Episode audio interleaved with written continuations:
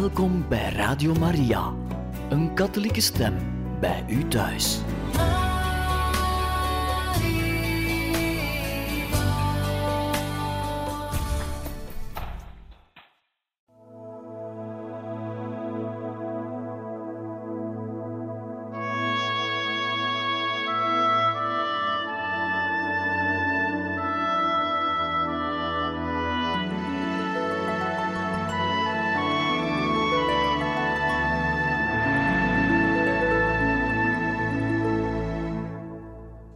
Van harte welkom, beste luisteraars van Radio Maria, bij het programma Heiligen Getuigen, waar wij u voorlezen uit het boek Mijn levensverhaal, geschreven door de heilige Thérèse van Lisieux, en waar we natuurlijk ook haar leven dus beter zullen leren kennen. In een eerste aflevering zagen we hoe drie manuscripten aan bod zullen komen telkens geschreven en gericht aan een andere persoon. Het eerste manuscript is gericht aan moeder Agnes, haar overste in de Karmel, op vraag van deze overste. En een interessante kanttekening daarbij is dat moeder Agnes ook haar zus is. We hadden reeds een, klein, een kleine kennismaking kunnen hebben met de spiritualiteit van de heilige Therese van Lisieux en gaan vandaag verder in het eerste manuscript, manuscript A.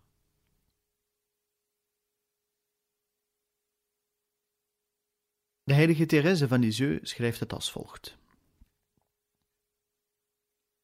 Moeder, ik heb net in weinig woorden samengevat wat de goede God voor mij gedaan heeft.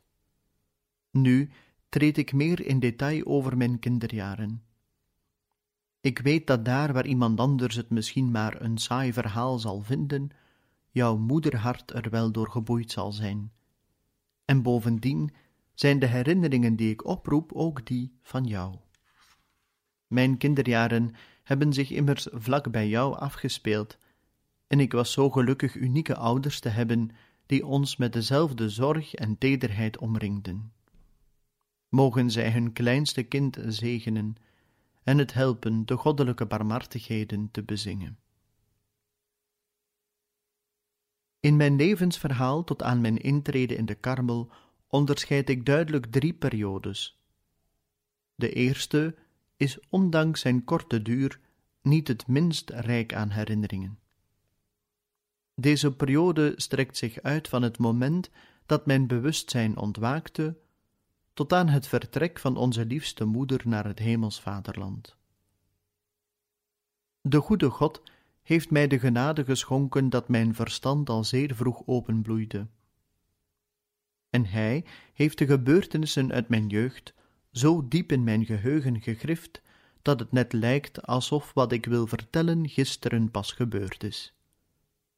Waarschijnlijk wilde Jezus mij in zijn liefde die onvergelijkelijke moeder laten kennen die hij mij geschonken had, maar die zijn goddelijke hand snel wilde kronen in de hemel. Heel mijn leven heeft het de goede God behaagd mij met liefde te omringen. Mijn eerste herinneringen zijn dan ook vol glimlachjes en de tederste liefkozingen. Maar hij had er niet alleen voor gezorgd dat er veel liefde om mij heen was, hij heeft die ook in mijn kleine hart gelegd door het beminnend en gevoelig te maken. Ik hield dan ook veel van papa en mama, en ik toonde hun mijn genegenheid op honderd en één verschillende manieren. Ik was erg open van karakter. Alleen deed ik dat soms op een beetje vreemde manier, zoals blijkt uit deze passage uit een brief van mama. Die baby, dat is me er eentje. Als liefkozing komt ze mij de dood toewensen.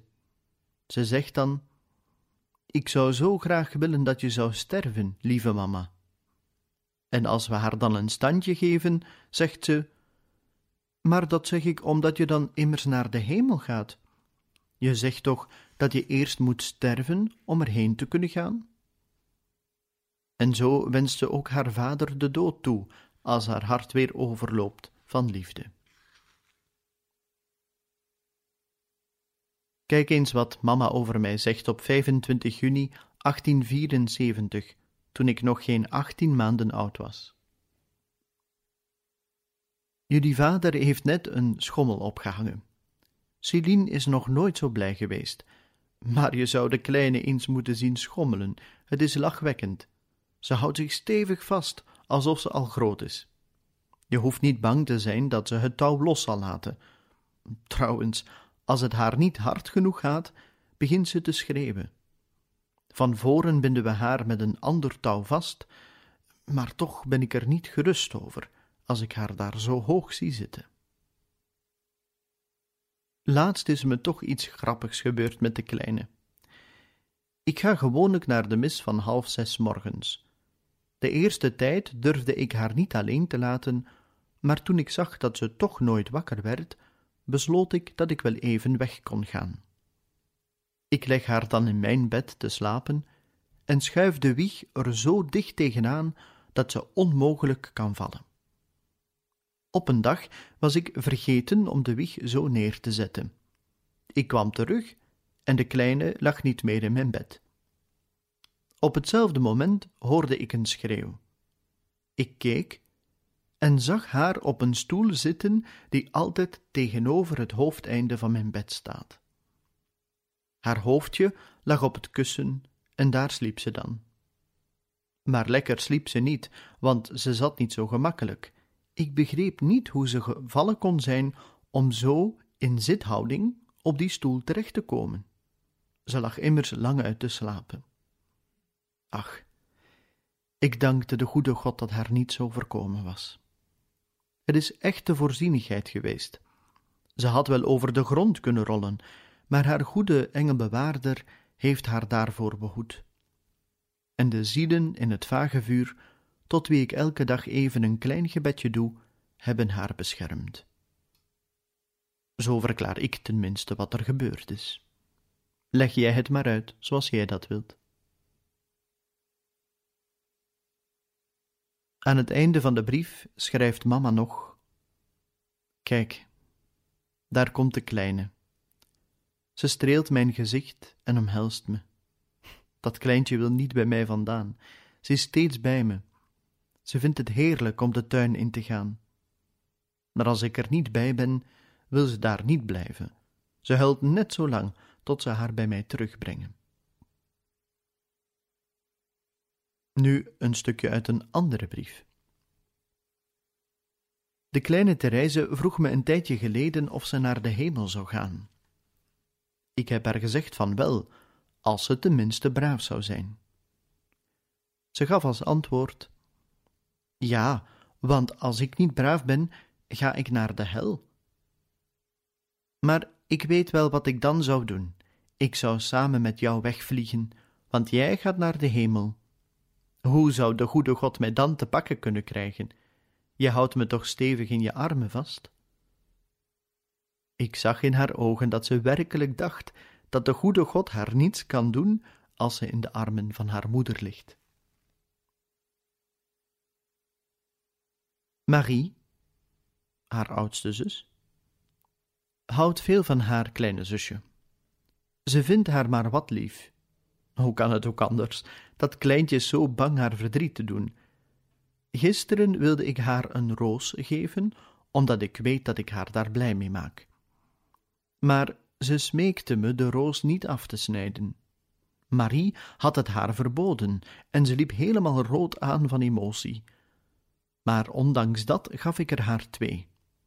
En ze durfde thuis niet tevoorschijn te komen. Ik kon haar blijven zeggen dat die rozen van mij waren, maar ze hield vol: Oh nee, ze zijn van Marie. Het is wel een kind dat erg emotioneel is. Al is er ook maar een klein ongelukje gebeurd, iedereen moet het weten. Gisteren had ze per ongeluk een hoekje van het behang afgescheurd. Ze was in een meelijwekkende toestand. Het moest snel aan haar vader verteld worden.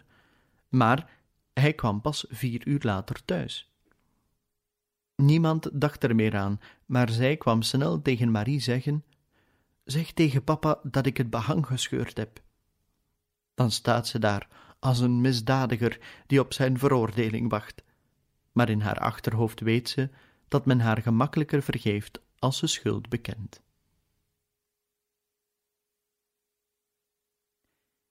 Ik hield veel van mijn lieve doopmoeder. Zonder die indruk te wekken, lette ik scherp op alles wat er zich rondom mij afspeelde en wat er gezegd werd. Volgens mij dacht ik toen net zo over de dingen als nu. Ik luisterde aandachtig naar wat Marie Céline leerde, want ik wilde net zo doen als zij.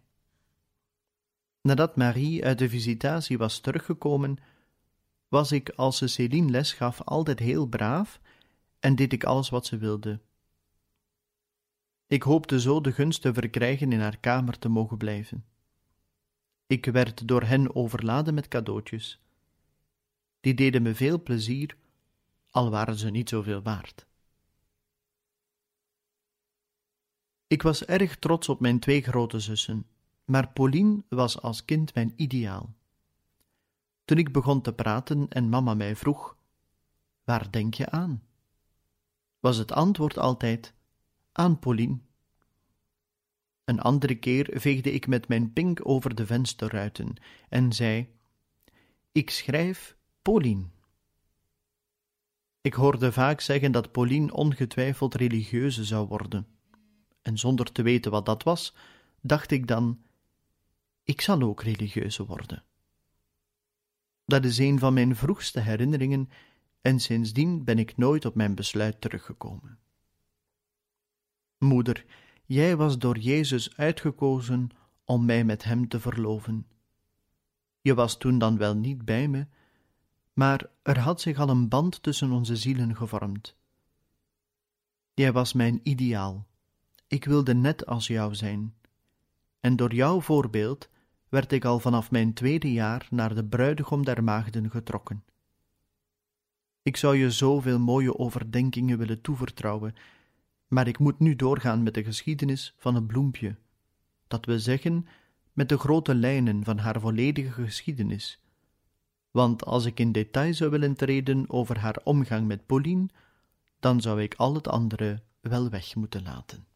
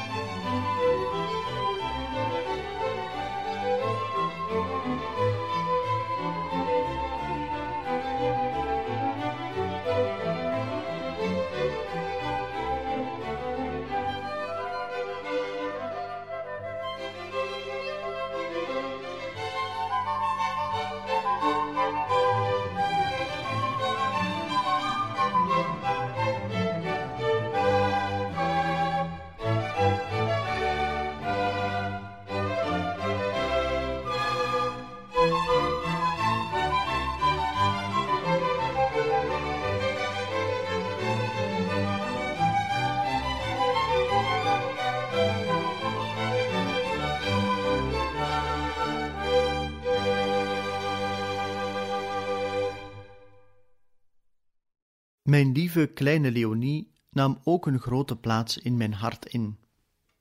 Ze hield veel van me. Als de hele familie s'avonds ging wandelen, was zij het die op mij paste. Ik hoor nog die leuke liedjes waarmee ze mij in slaap probeerde te zingen. In alles zocht ze een manier om me blij te maken. Als ik haar verdriet zou hebben gedaan, zou me dat dan ook erg bedroefd gemaakt hebben. Ik kan me nog goed haar eerste communie herinneren en vooral het moment dat ze mij op haar arm nam om samen met haar de pastorie binnen te gaan.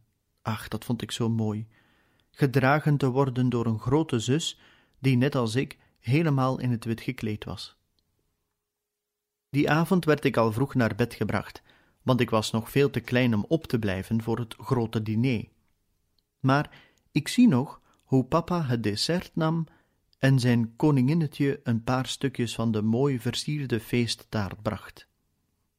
De volgende dag, of een paar dagen later, gingen we met mama langs bij het vriendinnetje van Leonie.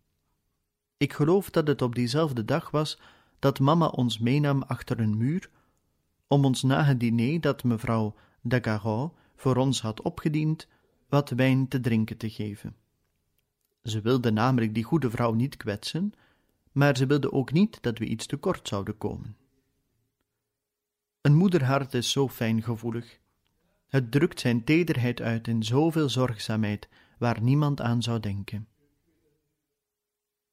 Nu moet ik nog wat vertellen over mijn lieve Céline, die mijn kameraadje was toen ik klein was. Maar ik heb zoveel herinneringen dat ik niet weet welke ik daarvan moet kiezen. Ik zal een paar stukjes nemen uit brieven die mama aan je schreef toen je in de visitatie was. Maar ik zal niet alles overschrijven, want dan zou het te lang worden. Dit is wat ze jou vertelde op 10 juli 1873, het jaar dat ik geboren ben. De voedster bracht de kleine Therese donderdag mee. Ze deed niets dan lachen. Vooral Céline vond ze leuk. Ze schaterlachten samen. Je zou zeggen dat ze nu al spelen wil. Dat zal ook wel gauw komen. Ze staat kaarsrecht op haar beentjes. Ik denk dat ze al vroeg gaat lopen en dat ze goed van karakter zal zijn. Ze lijkt me erg intelligent en ze wekt de indruk dat er iets bijzonders voor haar weggelegd is. Maar vooral toen ik bij de voedster vandaan was, toonde ik mijn genegenheid voor mijn lieve Céline. We konden erg goed met elkaar opschieten. Ik was alleen heel wat levendiger en minder naïef dan zij. Al ben ik drie en een half jaar jonger, voor mij leek het of we even oud waren. Nu komt er een stukje uit een brief van mama, waaruit blijkt hoe zacht Céline en hoe ondeugend ik was. Mijn kleine Céline is altijd geneigd het goede te doen. Op dat innerlijk gevoel berust haar wezen. Ze heeft een zuivere ziel en verafschuwt het kwade. Maar wat onze kleine snuffelaar betreft, wat zal er van haar worden? Ze is zo klein, zo onbezonnen. Ze is intelligenter dan Céline, maar veel minder zacht van karakter. En ze kan vooral zo koppig zijn. Ze is soms bijna onverzettelijk. Als ze nee zegt, ja, dan kan niets haar vermurwen. Al zou je haar een dag lang in de kelder zetten, ze zou nog liever daar de nacht doorbrengen dan ja zeggen. En toch heeft ze een hart van goud. Ze is erg aanhalig en is ook oprecht van aard. Het is een merkwaardig gezicht om haar achter mij aan te zien rennen om iets bij mij op te biechten. Mama, ik heb Céline één keer geduwd en één keer geslagen, maar ik zal het niet meer doen. En zo gaat het met alles wat ze doet. Donderdagavond waren we gaan wandelen, de kant van het station op, en ze wilde per se de wachtruimte in om Pauline af te gaan halen. Ze rende vol blijdschap vooruit. Dat was heerlijk om te zien. Maar toen ze zag dat ze weer terug moest en dat we niet naar het spoor gingen om Pauline af te halen, huilde ze de hele weg terug. Dit laatste stukje uit de brief doet me denken aan dat gelukkige gevoel als ik je terug zag komen van de visitatie. Je nam mij dan op je arm en Marie pakte Céline. Ik gaf je honderden kusjes en ging achterover om je lange vlecht te bewonderen. Ik kreeg een reep chocola van jou, die je drie maanden lang voor mij bewaard had. Je begrijpt wel hoe kostbaar die voor mij was. Ik herinner me ook nog die reis die ik naar Le Mans gemaakt heb. Dat was de eerste keer dat ik in de trein zat. Het was zo fijn om met mama alleen op reis te zijn. Toch weet ik niet meer waarom ik huilen moest, en die arme moeder kon alleen een lelijk klein kindje laten zien aan mijn tante uit Le Mans. Ik was helemaal rood van al die tranen die ik onderweg vergoten had. Ik kan me niets meer herinneren van de spreekkamer, behalve dan dat mijn tante mij een klein wit muisje in mijn handen stopte en een mandje van karton. En dat mandje was gevuld met snoepjes, waar twee mooie ringetjes van suiker op prijkten, die precies om mijn vinger pasten. En ik riep uit: Ah, wat een geluk! Eén ringetje is voor Celine. Maar wat een verdriet! Mijn mandje nam ik bij het hengsel en met mijn andere hand pakte ik mama vast. We vertrokken en na een paar stappen keek ik in mijn mandje. En ik zag toen dat bijna al mijn snoepjes krieskras over straat lagen, net als de steentjes van Klein Duimpje. En toen ik nog wat beter keek, zag ik dat een van de kostbare ringetjes hetzelfde fatale lot getroffen had als de snoepjes. Nu had ik niets meer om aan Céline te geven. Mijn verdriet barstte los en ik vroeg of we een paar stappen terug konden lopen. Maar mama leek geen acht te slaan op mij. En dat was mij te veel, en na mijn tranen zette ik het op een schreeuwen. Ik kon niet begrijpen waarom ze niet deelde in mijn verdriet, en dat maakte het nog veel erger. Ik kom nu terug op de brieven waarin mama je schrijft over Celine en mij. Dat is de beste manier om je mijn karakter goed te laten kennen. Hier komt een passage waar mijn zwakheden maar al te goed in naar voren komen. Kijk eens, hoe fijn Céline en de kleine met de blokkendoos aan het spelen zijn. Ze kibbelen af en toe wel wat. Dan is Céline weer toegeeflijk om al dus een extra pareltje aan haar kroon te verdienen. Tegen de kleine moet ik af en toe streng optreden. Ze krijgt verschrikkelijke woedeaanvallen als de zaken haar niet naar wens gaan. Ze rolt over de grond alsof ze ten einde raad is en denkt dat alles verloren is. Er zijn zelfs momenten dat zo'n aanval zo hevig is dat ze het er benauwd van krijgt. Ze is een nogal zenuwachtig kind, maar toch ook een schat. En ze is erg intelligent. Ze herinnert zich alles. Je ziet wel, moeder, dat ik lang geen meisje zonder fouten of gebreken was. Er kon zelfs niet van mij gezegd worden dat ik lief was als ik sliep, want s nachts was ik nog onrustiger dan overdag. Ik wierp altijd alle dekens van mij af en sloeg, terwijl ik sliep, met mijn hoofd tegen het hout van het bedje. Eenmaal wakker geworden van de pijn, zei ik dan: Mama, ik ben getikt. Die arme moeder kon niet anders doen dan opstaan. Dan zag ze dat ik inderdaad een buil op mijn voorhoofd had en dat ik getikt was. Ze stopte me goed in en ging daarna weer slapen. Maar al snel begon ik opnieuw getikt te worden en wel zo erg dat ik in bed vastgebonden moest worden. Iedere avond kwam de kleine Céline de vele touwen vastknopen die ervoor moesten zorgen dat die kleine deugniet niet getikt kon worden en haar mama wakker kon maken. Het heeft goed geholpen. Voortaan was ik braaf als ik sliep.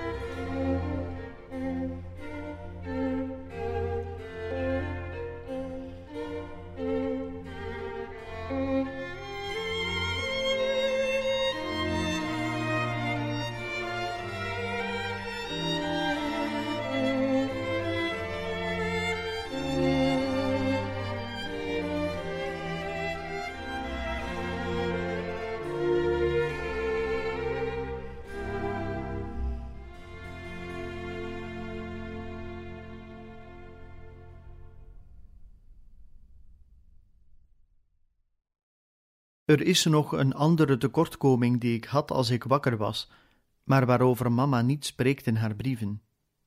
Mijn grote eigenliefde. Ik geef je er maar twee voorbeelden van om mijn verhaal niet al te lang te maken. Op een dag zei mama tegen me: Mijn kleine Therese, als je de grond kust, krijg je van mij een cent. Een cent was voor mij veel geld, en om dat te verdienen zou ik niet eens zo heel diep hoeven te buigen. Omdat ik maar klein was, was de afstand van mij tot de grond niet groot. Maar toch kwam mijn trots in opstand bij de gedachte de grond te kussen.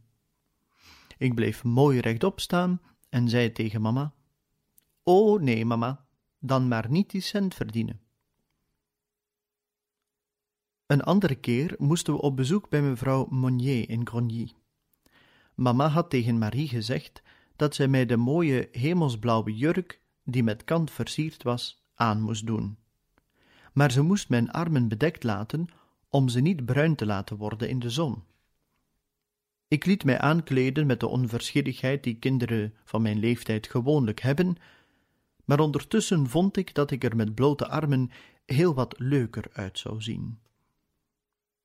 Als ik met dat karakter van mij opgevoed zou zijn door niet zulke deugdzame ouders, of als ik door Louise net zo zijn verwend als Céline, dan zou ik aardig ondeugend geworden zijn. Misschien zou mijn ziel wel verloren zijn gegaan. Maar Jezus waakte over zijn kleine verloofde. Hij wilde dat alles zich ten goede zou keren, zelfs haar tekortkomingen. Doordat die al vroeg overwonnen werden, hebben ze haar geholpen te groeien in volmaaktheid. Omdat ik zowel eigenliefde als liefde voor het goede bezat, was het vanaf het moment dat ik serieus begon na te denken, en dat deed ik al toen ik nog heel klein was, voldoende om mij te zeggen dat iets niet goed was.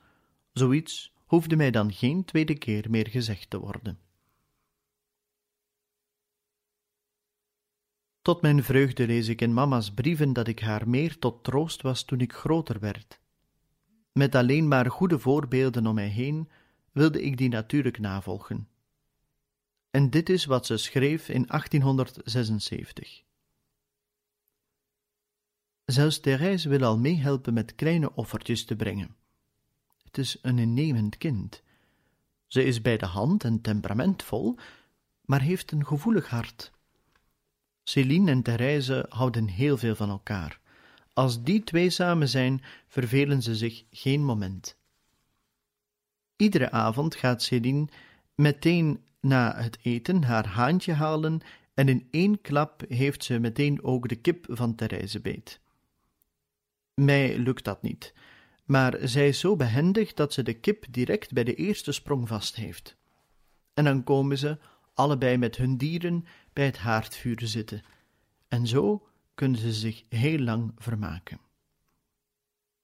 De kip en de haan waren een cadeau van de kleine Roze. Ik had de haan aan Céline gegeven.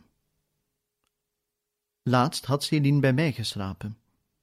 Therese had op de tweede verdieping in het bed van Céline geslapen en had Louise gesmeekt haar naar beneden te brengen om aangekleed te worden. Louise ging naar boven om haar te halen, maar zag alleen een leeg bed. Therese had Céline gehoord en was naar haar toegegaan. Louise zei tegen haar: Je wilt dus blijkbaar niet naar beneden om je aan te kleden. O nee, Louise, dat is het niet, maar we zijn net als de twee kippetjes, we kunnen niet zonder elkaar. En terwijl ze dat zei, vielen ze elkaar om de hals en drukten zich stevig tegen elkaar aan. Die avond gingen Louise, Céline en Leonie naar een bijeenkomst van de katholieke kring en lieten Therese alleen. Zij begreep heel goed dat ze te klein was om mee te gaan en zei: Als iemand me maar in het bed van Céline wil stoppen. Maar nee, dat wilde niemand. Ze zei niets en bleef alleen in haar bed met haar lampje aan, en na een kwartiertje was ze al in een diepe slaap. Een andere keer schreef mama nog: Céline en Thérèse zijn onafscheidelijk. Er zijn geen twee kinderen te vinden die zoveel van elkaar houden. Als Marie Céline komt halen om les te geven, is Therese helemaal in tranen. Wat zal er van haar worden? Haar vriendinnetje gaat er vandoor. Marie heeft dan medelijden en neemt haar ook mee. Dat arme kleintje moet twee of drie uur lang op een stoel zitten, en ze geven haar wat kraaltjes om aan elkaar te rijgen of een stukje stof om steekjes op te naaien. Ze durft niet te bewegen en slaakt veel diepe zuchten. Wanneer de draad uit de naald schiet, probeert ze die er opnieuw in te steken. Het is grappig om haar zo bezig te zien. Het lukt haar wel niet, maar ze durft Marie niet te storen. En dan zie je twee dikke tranen over haar wangen rollen. Marie komt haar gauw troosten, steekt de draad weer in de naald en het arme engeltje lacht dan door haar tranen heen. Ik herinner me goed dat ik niet buiten Céline kon. Ik ging liever van tafel af voordat mijn toetje op was, dan dat ik haar niet achterna ging. Zodra ze opstond, draaide ik mij om in mijn grote stoel en vroeg ik of ik uit de stoel gezet mocht worden. Dan gingen we samen spelen. Soms trokken we op met het kleine prefectje, wat ik erg leuk vond vanwege de grote tuin en al het mooie speelgoed dat ze ons liet zien. Korte kanttekening, beste luisteraars. Dit prefectje was de dochter van de prefect van het departement Orne, Jenny Béchard. De prefectuur die lag tegenover het huis van de familie Martin in Alençon. Maar eigenlijk was het meer om Céline een plezier te doen dat ik erheen ging. Ik bleef liever in onze kleine tuin de muren afkrabben. We haalden daar alle kleine, blinkende lovertjes vanaf om ze aan papa te verkopen, en die kocht ze heel serieus van ons. Zondags bleef mama thuis om op me te passen. Ik was nog te klein om naar de verschillende diensten te gaan. Ik was heel zoet en durfde tijdens de mis alleen maar op mijn tenen te lopen. Maar zodra ik de deur open zag staan, kwam er een geweldige explosie van blijdschap. Ik rende op mijn mooie kleine zusje af, die dan versierd was als een kapelletje, en zei haar dan: Lieve Céline, geef me gauw wat gezegend brood. Soms had ze dat niet omdat ze te laat gekomen was.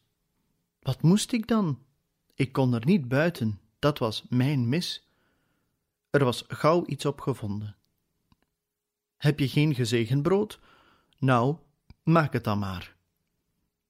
En zo gezegd, zo gedaan. Céline nam een stoel en deed de kast open.